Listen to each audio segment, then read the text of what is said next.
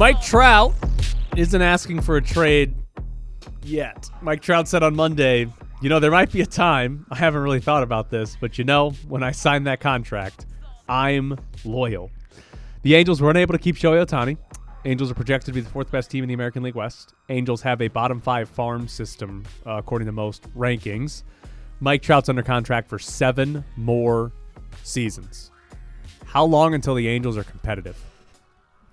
Who makes the playoffs first, the Raiders or the Angels? Oh, the Raiders. Ooh. Oh, it's the Raiders. You sure? Yeah. It's not hard to envision the Raiders going 9-8 and getting a wild card spot next year. Okay, who makes the playoffs faster, the Panthers or the Angels? That's a good one. I can't, you know, look, the they haven't. I think he's gone to the playoffs one time. Got swept. Yep. He hasn't gone since he was 23. Three playoff games. He's played 3. They got swept. I'm surprised he's not asking for a trade. Seriously, it's hard to, when are they going to be good? Right. When are they going to be a legitimately good baseball team that could win something? They're projected to be 4th in their division. The only reason they're not last is because the A's exist. Because the A's are there. So they're not good, and their farm system's terrible. This isn't hey, we're a year away, and then we're going to have 4 or 5 a bunch of prospects come up. They're bad. Their MLB roster's bad, and their farm system is bad, and their division is pretty tough. So when are they going to be good? I don't know. He's got 7 more seasons by year 5. 5 years from now, maybe, if everything goes well, and things don't go well for the Angels, so probably never. There's no way he's in L.A. in 5 years. He had a quote also about faith and family. Oh, did he? Oh, yeah. It's #1 priority. Angels out here. They got family as priority. He had a quote this past week when they asked him about the trade. If I played for the Angels, I'd be like, yeah, we suck. My priority is my family. Be like, yeah, I'll be here. I'll be on the mound or wherever I am, but... my priority is not this team. It's my family. We're terrible. Does he finish his career in Philly? I don't know. Doesn't he like Philly? Isn't he a big Eagles fan? Yeah, but I don't know. You never know. You'd probably be close to home. Here's the thing: if he doesn't ask for a trade now, if he asks for a trade in 3 years, he's probably going to suck a little bit. Well, he can't stay healthy right now. Yeah, well, that's been a problem for a long time. That's been his issue, as great as he is. But 3 years from now, he's probably going to be an above-average player. He's not going to ever truly suck, but he's going to be an above-average player making $30+ million a year. And you're going to be like, eh, we could call a guy up from AAA that could play 90% as good as this guy, and we pay him $1 million instead of 35. He probably just wants to see what post-Shohei Ohtani Angels look like and see how bad they are before he requests a trade. He was here before Ohtani. He got to see that. Yeah, but he knows what it means. He knew pre-Shohei. He went to the playoffs without Ohtani. His blinders are on after the last few seasons of Ohtani. Yeah, great question. Yeah, again, great question. San Diego State could be a 4 seed in the NCAA tournament. So the selection committee does a mock top 16 for the NCAA tournament. And in that mock top 16, San Diego State was 14th overall, which would make them a 4 seed in the NCAA tournament. They are top 20 in net and KenPom. Good sign for the rest of the Mountain West. I mean, it can't be a bad sign when your #1 team, at least a team tied for first right now, is up to a 4 seed, right? That's what I took it as, because that is here's the thing: they're not giving them a 1 or a 2 seed. Not that they deserve a 1 or a 2 seed, but they're giving them a 4 seed, which means they clearly respect the actual numbers that the Mountain West have this year, because KenPom and Net both like the Mountain West quite a bit this season. And if you go simply by KenPom rating, San Diego State's 18th. They got the highest in the Mountain West. New Mexico's 25. Colorado State's 28. They're not far behind. Right. So if there is this respect, then we could have San Diego State as a 4. New Mexico and Colorado State could be 5, 6, 7 seed, something like that. And then, now you're already at 3 teams. Yeah. And then Utah State's 41, Boise's 50, and Nevada's 45. Right. So there's a real chance that you get, not only could you get maybe 6 in, I still think it'll be 5, but maybe you could get 6 in, but you could also end up with 4 or 5 teams that are the better seed in their first round game. Mm-hmm. You might not just get a bunch in. You might avoid the 12 and 11 seed line and get better seeds. So I took it as a good sign. Now, there is the other thought that I had is maybe San Diego State gets the respect separate from the rest of the Mountain West. Because of last year? Yes. I think that's a real possibility, and they say, okay, they went to the championship game. They're top 20 in net. They're clearly a top 4 seed. New Mexico, those guys suck. Give them a 12 seed. Like, I think that's a very real possibility as well, but Mountain West has good metrics, and the selection committee seems like they're going to reward at least San Diego State for that, and maybe the rest of the conference. Next question. This is a weird one. Desiree Reed-Francois will be the next athletic director at Arizona. She was the AD at UNLV, hired TJ Otzelberger, Kevin Kruger, and Marcus Arroyo. She moved to Missouri. She's been there less than 3 years. Here's where it gets weird. One, she's leaving the SEC for the Big 12. And right now, I think most people would be trying to do the opposite of that. Two, she's taking a slight pay cut from about $1.3 to about $1.1 million. And according to Ben Fredrickson, who covers Missouri for the St. Louis Post-Dispatch, tweeted, there was, quote, friction between Desiree Reed-Francois and an oversight committee Missouri created for the athletic department. Yeah, she didn't like people overlooking what she was doing on her job. This was not her choice, and it's almost like a weird Board of Regents situation. Except even worse. Yeah. Because the Board of Regents was just approving contracts and stuff. These people oversee all of athletics. And they just created it. Yes. Like a month ago. So if I'm her, I'm like, well, what kind of job do you think I'm doing if you see the oversight? She went to law school at Arizona, so there's some ties there. Little weird to leave the SEC, though. The comments that I read on Twitter, which I will admit is not really the best way to gauge this, but Missouri fans are pissed about this. And they're pissed about this oversight committee because the football team just had one of its best seasons. Mm-hmm. The basketball team's actually very, very bad. They're winless in SEC play. But the football team just had one of its best seasons. Apparently, Missouri is doing extremely well NIL-wise. Like, they're bringing in quite a lot of money NIL-wise, and a lot of people were giving her credit for how good the NIL was, the athletic department, and the football team was. And so they're not very happy that there was this oversight committee created that they might have pushed her out. Right. And she left the SEC for Arizona, which is still surprising to say. And the funniest thing to me, her son, Jackson, who is a walk-on on the Missouri basketball team, he tweeted, like, love you and bear down. The responses, a bunch of them were, we stand with DRF to Jackson Francois. It's great. I love that part of it. But a very weird scenario where she kind of got pushed out or maybe just said, I'm not dealing with this crap. Right. See you later, took a pay cut, and went to what's projected to be a worse conference into the future. Great question. Also, weird story here. Ashley Scoggin plays for the UNLV Lady Rebels. She transferred in from Nebraska.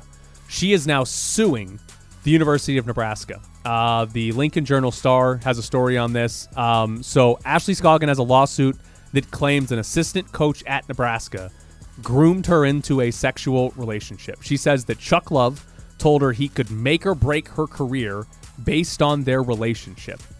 Ultimately, they did have a sexual relationship. Members of the team, her teammates, caught the two in a hotel room on a road trip. At some point after that, the head coach, Amy Williams, then allowed players to interrogate Scoggin and Love for hours in the locker room, according to this lawsuit. They both denied everything. Scoggin says that Love even encouraged her to claim she was mentally ill.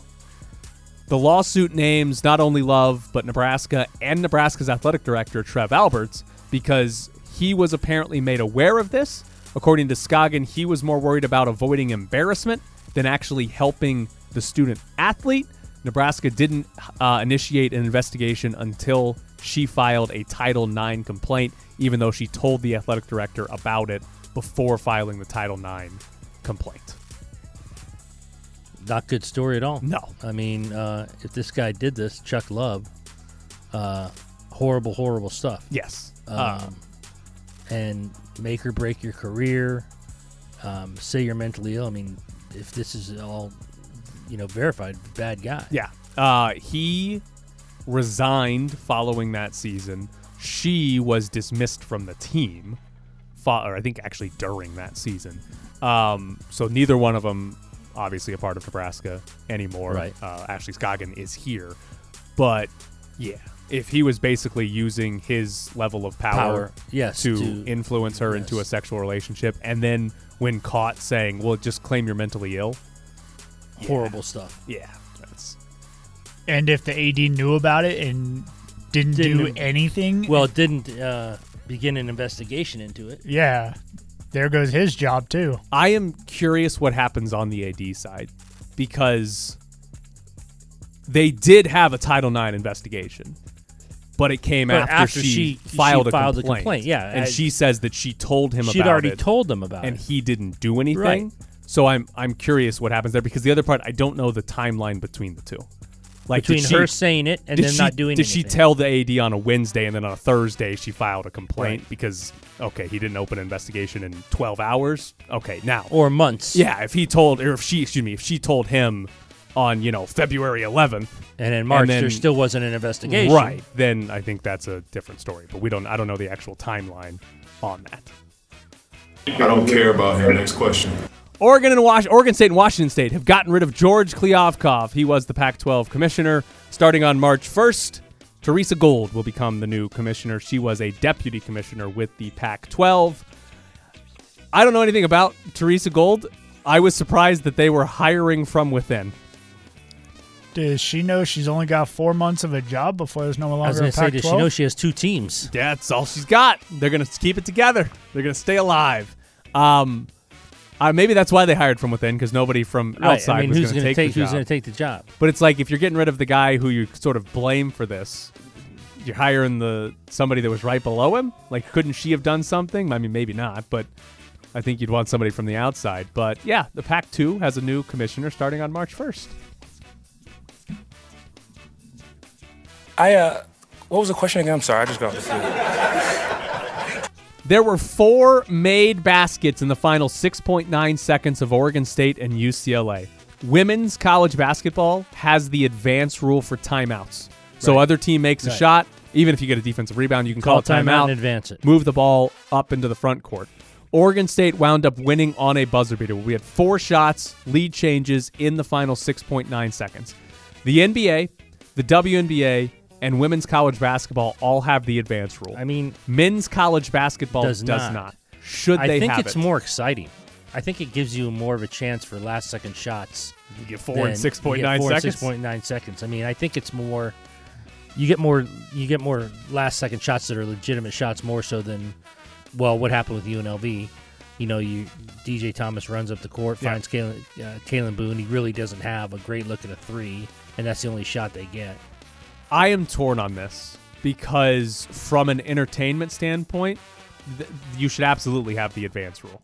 It's phenomenal, right? You get plays like shots, right? Like we got 4 of them. Right. It's phenomenal. It increases the other team just took the lead with 2.4 seconds to go, but we can still answer because we can move the ball all the way up the floor. So I love it from the entertainment standpoint. I hate it from the fairness standpoint. Why should you get to move? Because you've given up a basket. Why should you get to move the ball because you've 3/4 of the way up the court? Because you didn't defend well enough to limit a basket on the other end. It's the only you just get to move the ball 3/4 of the way just because you have a timeout left. Like, that's unbelievably stupid. Like, here you go, move the ball. Like, imagine the NFL if you had a timeout in the final minute. And you can move it 20 yards. We get an extra 30 yards. Like it's bizarre to me from a fairness standpoint that rule's in place. But from an entertainment standpoint, it's great. So I don't know. I'm always torn on this when I'm like, should this be a real I'd have rule? To choose and move it to half court just because I want to see more shots. Yes, from an entertainment standpoint, I think that's where I would go to because, because of what happened here. We would have much rather have seen UNLV get to draw up a play. Absolutely, from half court. Yeah, to try to inbound get a shot. It rather than, hey, you've got to go the length of the floor in 5 seconds or whatever it was. Just kind of toss one up. Yeah, it'd be better. So I think I'd lean towards it, but part of me is still like, that's not really fair. That's not how that should work. You just get the ball because you had a timeout left. Kind of stupid. All right, coming up next, we're going to get into the Golden Knights because they got to play an AHL team yesterday. Into the left corner. Stone plays it up top. Martinez shoots safe. Rebound, chip just wide. Now Carlson scores! William Carlson in the blue ice. 2-0 Golden Knights, 4.5 minutes in. You're on the elevator up to the press box with Graney and Bischoff. We are trying to give away $2,024 every weekday.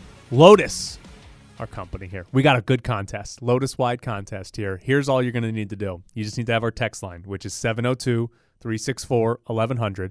All you're going to need to do is text the keyword, the jackpot code word, to 702-364-1100. This is Monday through Friday. You got to get your text in between 7 a.m. and 5 p.m. And it's a new code every day. Every day you send that in, you're entered to win $2,024.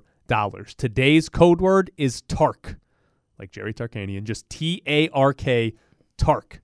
So text TARK to 702-364-1100.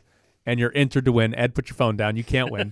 And you are entered to win $2,024. Tomorrow there will be a new code word. Tune in tomorrow to hear that code word to enter to win. So, again, just text TARK to 702-364-1100, and you're entered to win $2,024. We'll do it again tomorrow with a brand new word. 702-364-1100. That's the text line. Now, Golden Knights beat the Sharks yesterday 4-0. Are the Sharks a real hockey team? I mean, they did hit two posts within the first 2 minutes of the game. I thought they were actually going to take a lead. They were good for like 3 minutes. They were really good. The Golden Knights scored on their first shot, and it was over. And it was over. Boy, they're bad. They had actually won 5 of their last 9. I don't know how. Before losing to the Golden Knights on Monday.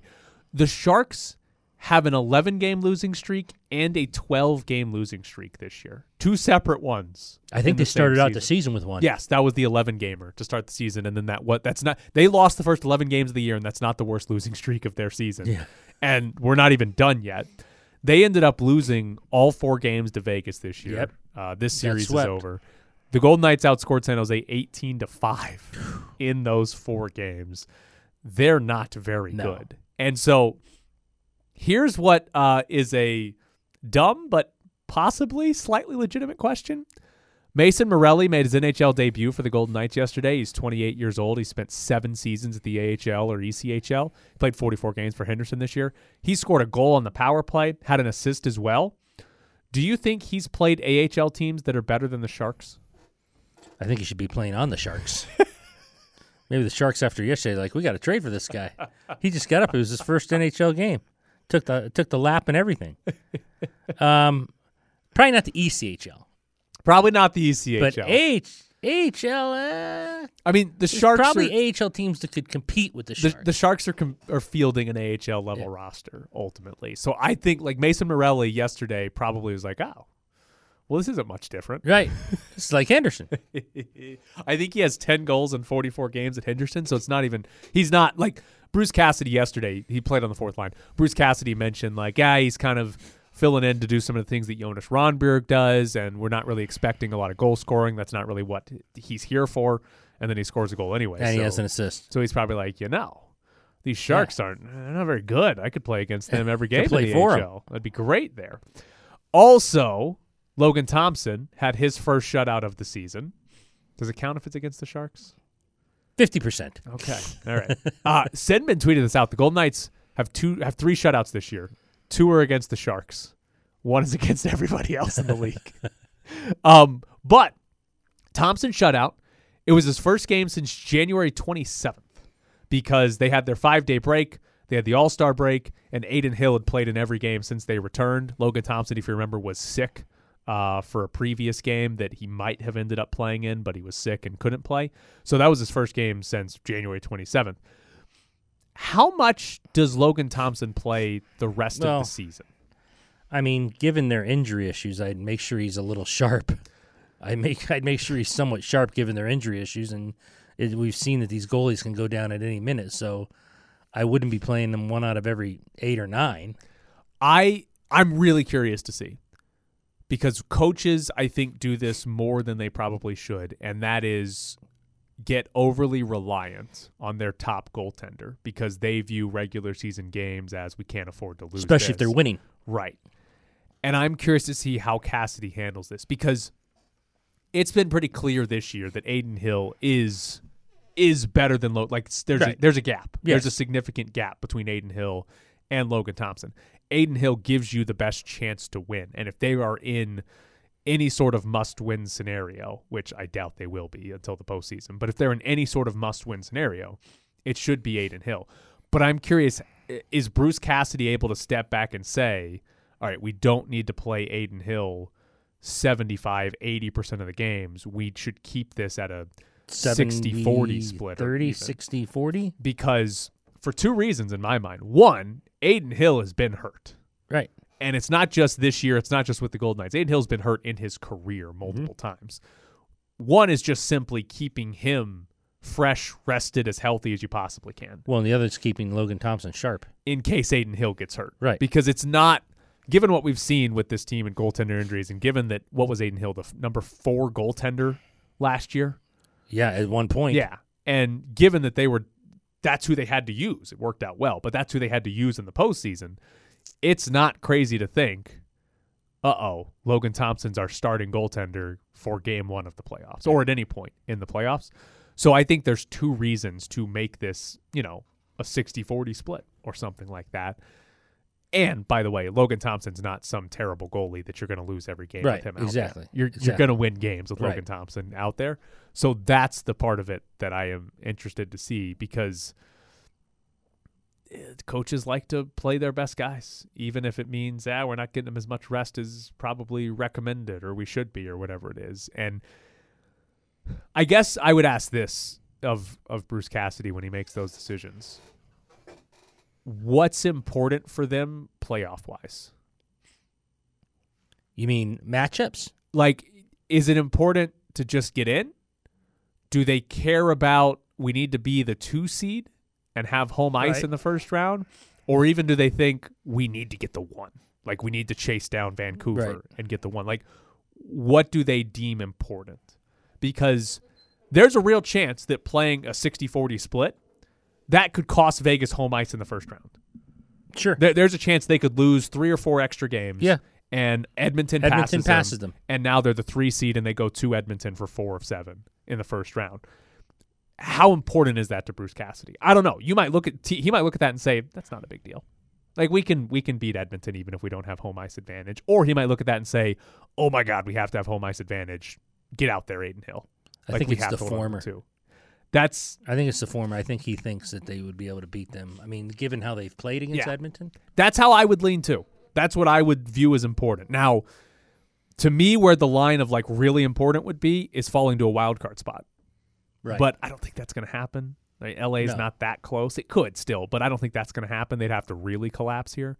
But if we're suddenly talking about, LA could win tonight and push Vegas to a wild card spot, that's when I think you say, all right, we got to ride Aiden Hill until the season's over, because you fall into a wild card. Now all of a sudden you're going on the road to either Vancouver or Colorado whoever ends up winning on the other side. Exactly. Dallas, so Colorado. That's one where I'd say, all right, no thank you. Like, we gotta ride Aiden Hill. But if it's just home ice in the first round versus Edmonton, like, you're kind of locked into that matchup, which maybe they're not, but you might be locked into that matchup, and it's who gets game one at home. I think I'd rather have Aiden Hill as fresh as possible than worry about where game 7 of that series would be. All right, coming up next here on ESPN Las Vegas, Charles McDonald joins the show. He covers the NFL, but only a college football team can bring him happiness. Back-to-back Nats. Perfection wears red and black tonight. 15-0, the Dogs have done it. Yahoo Sports' Charles McDonald joins the show. Follow him at 4verts on Twitter. Charles, please excuse me for 1 second, because I've got to clarify something. We're doing a contest here for everybody, for our listeners. They can win $2,024. Apparently, I didn't enunciate my words very well when I said this. The word you guys are supposed to text in is TARK. T-A-R-K. Jerry Tarkanian. TARK. Our text line right now, we have park, talk, take, and tarn. It's TARK, T-A-R-K. So if you text it in and you didn't text TARK, do it again, guys, with TARK this time. Otherwise, you're not entered to win. Hi, Charles. How you doing? Hey, Charles. Good. Hey, I'm doing all right. Sounds like a bit of a user error on your part, right? I might be an idiot. I thought I did this right, but literally 5 people texted in completely different words. I don't know what's happening. Yeah. I don't know what's going on there, but it's TARK, everybody. TARK to 702-364-1100. All right, Charles. We asked this question to start. If you were coaching in the NFL, would you rather coach for Antonio Pierce or Magic Johnson? Magic Johnson, because he's the owner, I guess. You know, like, I feel like we can all see, like, I'm rooting for Antonio Pierce. I hope he gets this done, but I don't know. I could see him being a one and done just based on the circumstances of being promoted interim coach. It's happened before. Or I'm thinking of like Freddie Kitchens when he got fired by the Browns. I don't think he was there much longer than a year after being the interim. So, you know, if I'm going for job security picks, I would probably align myself with Magic Johnson. But I wouldn't feel great about it, you know? Because, like, what the hell does Magic Johnson know about running a football team? Barely knew how to run a basketball team. So I think that's where you have to go just for, like, self-preservation. But it's dicey either way. I am in love with Antonio Pierce as the Raiders head coach simply because he will not stop talking, and every time he talks, he gives some ridiculous quote, like we have the Patrick Mahomes rules, like the Jordan rules the Pistons had, and all of that. Like, he is either going to become the most beloved coach in Raiders history because they're going to win and he's going to give these quotes for the entire time, or he's going to be gone in a year and a half because he's talking about the Raider way when they're 3-20 halfway through his second season. Oh, yeah, like I feel like you're only going to hit one extreme or the other with him. I will say I think this staff is good enough for him. I think Luke Getsy's fine. I don't really think that was such a terrible hire. And we know that Patrick Graham, like the second half of the season, the Raiders had one of the best defense in the league. So I think there's an avenue for it to work, but. You know, I would say just get a quarterback, man. And I know that that's such a lazy cop-out answer for, like, every single team and woes that they could potentially have. But you just got to get a quarterback. Because, like, once you're there, you can start talking about, like, maybe we can, like, actually compete with Patrick Mahomes instead of, like, yeah, we got the win last year in Kansas City, but they weren't really competing with Kansas City for, like, the vast majority of the season, you know? So you still got the boogeyman in your division. You got Jim Harbaugh. I think the Antonio Pierce stuff can work, but you're just going to have to get a quarterback. I think if you don't get a quarterback, it probably goes downhill pretty rough, or, you know, pretty quickly and in a rough fashion, because the rest of the division has pretty good potential outside of Denver, who is just totally quitting on next year and possibly the year after. But yeah, I hope Antonio Pierce works because he clearly loves being the head coach of the Raiders. I think it suits him well. I like the swagger. I like how he speaks. I think it's going to be a fun time for them, at least. Okay, so everyone says that, and I totally agree. But what are the odds? Put it at a percentage right now, and given what the haul would be that they could get up to the top three, or anyone could get up top three. Do you think those three are locked in? I don't know if they're locked in. Like, you know, if I'm the Patriots, I would probably trade down from 3. Well, I would either trade up into the top 2 or trade down from 3 and just try to collect first-round picks. But, you know, I've said this before. I think the cost to trade up this year is going to be, like, absolutely astronomical because all of the teams at the top, like, need quarterbacks. I think we've seen – as guys have retired over the past couple of years, and maybe the seats have changed on which quarterbacks are starting where, there's kind of there's been an influx of teams that really need a quarterback and would probably be willing to trade up for at the top of the draft. But teams at the top of the draft need a quarterback too. Chicago's probably going to take one. The Commanders desperately need to take one. New England needs to take one, but are you going to take Jaden Daniels at 3? I don't know. I'm not sure if I'm there yet. But even then, like, the Patriots, they have to consider it. So the top 3 teams in the draft all need quarterbacks, which – I think the top of this quarterback class with Drake May and Caleb Williams is pretty strong. So I would need a lot to move off of those picks. You're probably starting at 3 first-rounders, plus maybe 2 seconds to get you in the game, and then then you're battling with other teams to get you to see what they're going to be willing to offer too. I mean, it would be an astronomical price to the point where maybe you see if you can find someone in free agency. You make a run at Kirk Cousins, and then just stay at 13 and pick a defensive player to save you on that side of the ball. I feel like I watched quite a bit of Caleb Williams the last 2 years. I watched a lot of Jaden Daniels this past season. I don't feel like I've watched a lot of Drake May. Is he actually this good?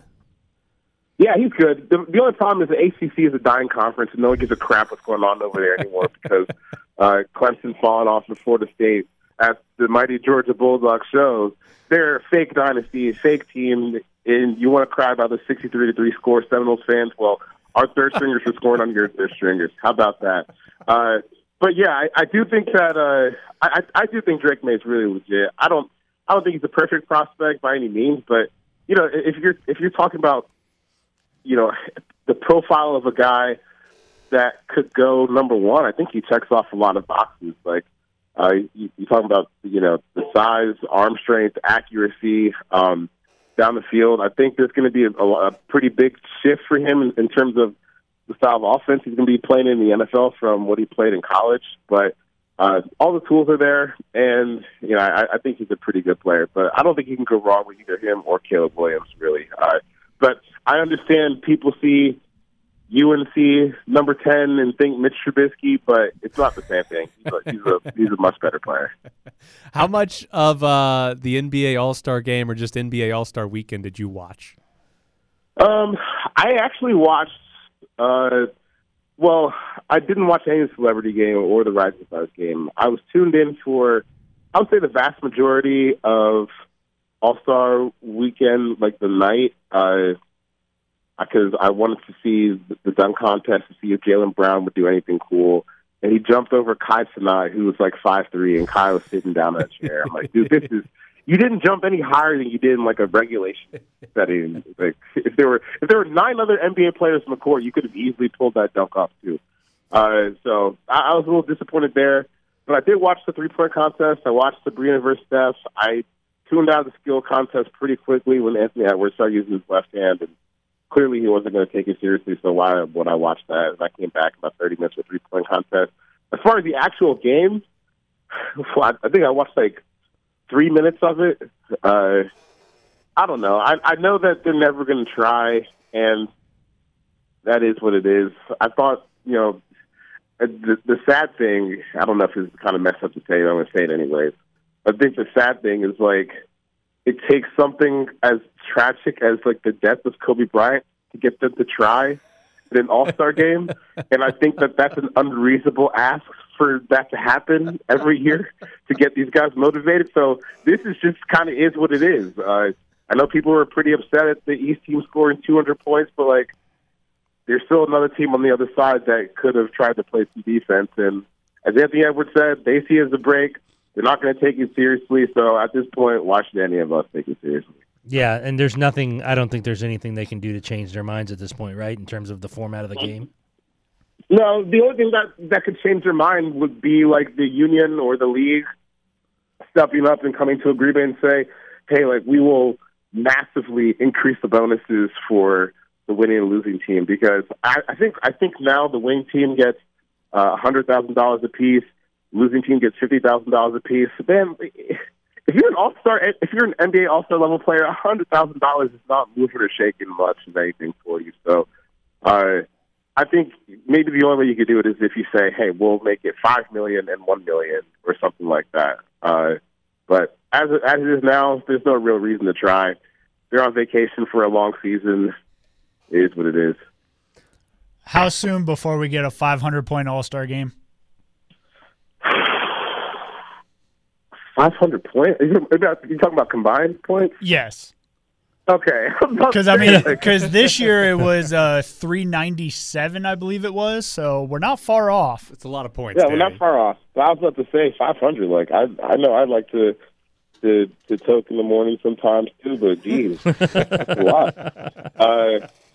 I'll give it 3 years because the thing is, too, like, as much as people complain about, you know, lack of defense in the NBA, there is also the very real truth that these guys are, like, more skilled than any other basketball players that we've seen at any point in the history of the sport. Like, dude, Victor Wembanyama is 7'4", and he's participating in the three-point, or, you know, doing, like, the three-point part of the skills challenge, and he's shooting threes mid-game.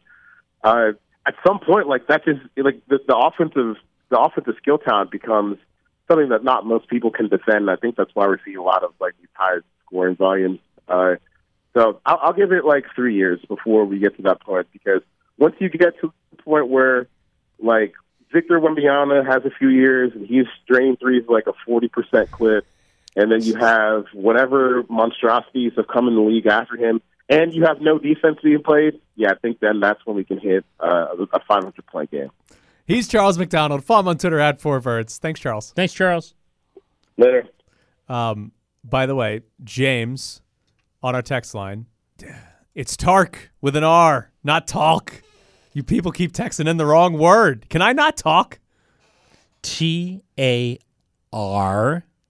Yes. R as in radio. Yes. Radio. Tark. Jerry Tarkanian. Tark. Text that to 702. Do any of these people want to win $2,024? I think they're just screwing with me at this point. Well, I mean, you have a chance to win over $2,000. Yeah, well, might be better to screw with me. Yeah, $2,024. We're doing a contest. Text the word TARK to 702-364-1100. Our higher-ups are going to think that we're not like, promoting it because they don't have a single person. Why did you guys keep saying talk? Yes. No idea. Please, somebody text TARK to 702-364-1100. Not talk or take or tarn or park. Tark. I also appreciate Joe saying Ed sucks, but not as much as Danny. Thanks, Joe. I answered Joe. Thanks, Joe. We appreciate it. I answered Joe like I answer my emails for the columns. Appreciate your reading. Appreciate you listening. You're doing more for us. Yeah, you help us out. You help us out, Joey. Good job. Joe's the best listener, obviously. He loves me. He didn't say that. He just said we suck. By default, Joe loves me. Default. That just means that you suck less. He's listening. He doesn't like you two. He must love me. In the order of suckage, apparently I'm at the top. Yes. Followed by Ed and then Tyler. Yeah. Joe loves me. All right. We've got tickets to give away that do not include our text line. We just got another one, Tarn, and another one, Taro, and another one, Stark. Yeah, they're just screwing with us. We got one. Tony Garcia. Tark. Oh, they're just screwing with me. Good That's job. All they're Good doing. Job, Tony. All right. Good job, buddy. We got tickets to give away that have nothing to do with our text line. We got 2 tickets to the Las Vegas College Baseball Classic. 4 Division I teams coming to Las Vegas Ballpark March 1st, 2nd, and 3rd. 2 games per day. We've got Oklahoma, Cal, Ohio State, and Pitt all coming out here again, March 1st, 2nd, and 3rd at Las Vegas Ballpark. We've got 2 tickets for you, 702-364-1100. That is 702-364-1100. Caller number 4 at 702-364-1100 is going to win a pair of tickets to go watch some college baseball. This is the Press Box with Graney and Bischoff on ESPN Las Vegas. The Eastern Conference set a record in the NBA All-Star game for most points scored. They went over 200. Damian Lillard was named the MVP as he scored 39 points and hit a 3 from the midcourt line. Ed, does the NBA All-Star game need to be fixed? I can't give an opinion either way because I forgot it was even going on. I did. I'm not going to sit here and rip it. I mean, this is what it is. They're not going to put out maximum effort, and a lot of the reasoning was coming out of it is, you know, injury, potential injury, and you don't want to lose a guy for the year and say, oh, he got hurt in the All-Star game. But I have no desire to watch it.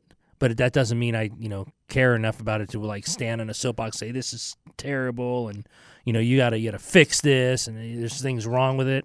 If you don't, I guess apathy might be worse than anything, right? I mean, or maybe it's not. You didn't watch much of it. No, I had it on one of my 3 TVs, but I was actually watching a TV show instead of watching the NBA All-Star game. I don't care about it, and I'm confused why so many people think it's a big deal that the game is not a competitive basketball game. It's the All-Star game. We don't care. when the season comes back around, we don't ever look back and think, oh, man, what a great all-star game. Football does flag football. Right. Come on. I guess I just don't understand why people want the all-star game so badly to be something. Like I totally agree with you. I don't know what it's just. It seems like it's just another thing to complain about. Yeah, like Larry Bird before the game gave a quote about, "I hope these guys give some effort like we used to back in the day" or something. And I'm like, and to be fair, Larry Bird wasn't like just complaining and all that. He was just saying he hopes they give some effort. But like, what's it matter? Like, what's it matter if in 2024 the All-Star game is not as competitive as it was in 1985? Yeah, exactly. Like, I don't know. It just seems like. Okay, if you want to watch the All-Star game, watch it. If you don't, don't. If you don't like the effort, then don't watch it. Don't tune in. Right. Find something else to do. I think the NBA is in a pretty good spot where they have an intriguing skills competition situation. I do find interest in watching a three-point contest, Steph Curry versus Sabrina Ionescu, and a dunk contest, even when it's a bad dunk contest. I could care less about the NBA skill stuff, or the NFL skill stuff. Right. I don't care about the quarterback passing thing. I don't care about long snappers, tic-tac-toe, or whatever the hell they do, or dodgeball. Like the NBA though, and I don't care about the NHL one that much either. They tried to do a fun thing this year and it kind of tanked. But the NBA, like, people care about the dunk contest and people care about the three-point shootout and do something cool like Steph versus Sabrina. Just make that the All-Star weekend. Yeah.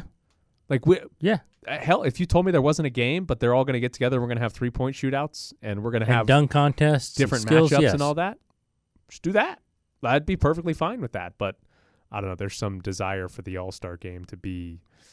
I know important. How you change it. For those guys, you offer more money, like Charles said. Yeah, $100,000 and $50,000. It's obviously to the Irish person that's a lot, but to them, if you're splitting that up, I am not risking any sort of injury for $100,000. Not when I'm making $20 million dollars a year. Yeah, and if I'm going to become a free agent, right? I'm not risking. Oh man, or I'm in line for a max deal. Yeah, what if I get hurt and I blow my chances at a $50 million dollar contract in the offseason because I tore my ACL?